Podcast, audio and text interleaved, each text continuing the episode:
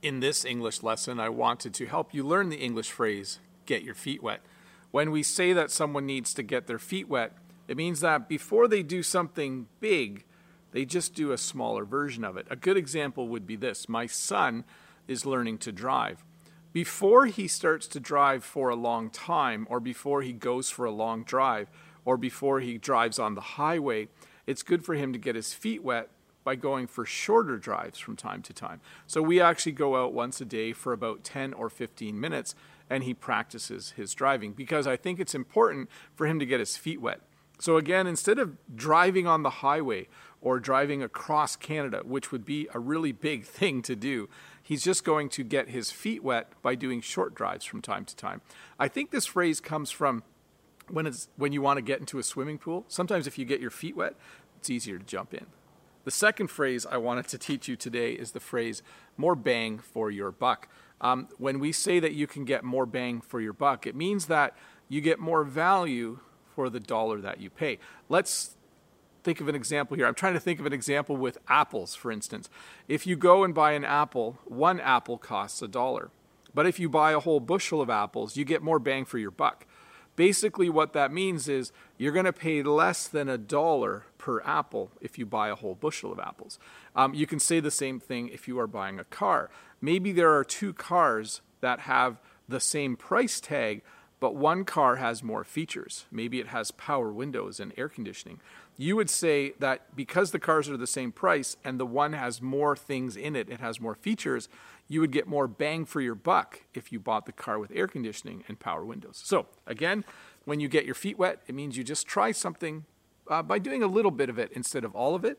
And when you get more bang for your buck, it means that for the same dollar value, you get more things or more features, or you actually get more of the items. Hey, let's look at a comment from a previous video. This comment is from Archer Chen. And Archer says, My life philosophy is if you are not able to change it, then just let bygones be bygones. You don't have to forgive and forget, but it's better to learn something from the bad experiences, figure out how to do better next time, and then move on. And my response to Archer Chen was, This is very wise advice, Archer. It can be hard sometimes, but I agree that there is something to be learned even from bad experiences.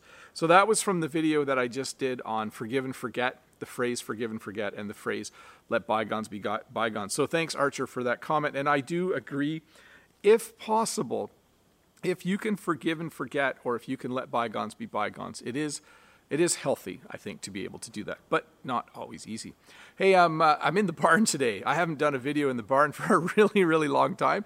This is what we call the hay mow. Some people call it a hay loft, and it's where we keep hay for our sheep and goats. But I had to come in the barn today because um, I was outside earlier today and made a short video, um, but then it got really windy and I couldn't find a spot where I didn't want to be in the sun and I didn't want to be in the wind, uh, so I ended up coming up here in the barn. So uh, this is where I played a lot when I was a kid. Um, kids who grow up on farms often play in the haymow uh, or in the hayloft because it is just a great place to be. Anytime it was raining or even in the winter when it was snowing, we would build forts out of these hay bales.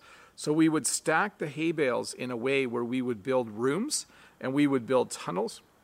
And it drove my dad crazy because he would come up to get a bale of hay, and sometimes he would lift a bale of hay and he would fall in one of our forts. So, anyways, a lot of farm kids do play in their haymows because it's just like a big gymnasium in some ways. Thanks for watching. I'll see you tomorrow with another short English lesson. Hi, Bob the Canadian here. Thank you for listening to this English podcast lesson. If you would like to support me in the work that I do as an online English teacher, please visit patreon.com slash Bob the Canadian.